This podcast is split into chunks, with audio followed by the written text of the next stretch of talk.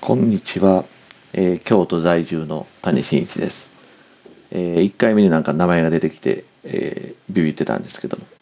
えーっと今のバンクシャツアーズとかの、えー始まりがああそうやそういうことやったなっていうのが改めて、えー思い出して。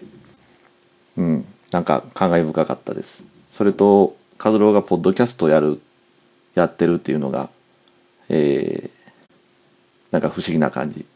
えっと、だいぶ前に、うん、ポッドキャストを2人でやったんって覚えてますかね。なんか、今でこそリモートでやったりしますけど、その頃、リモートでやってガレージバンドで編集してアップした思い出があります。はい。では、頑張ってください。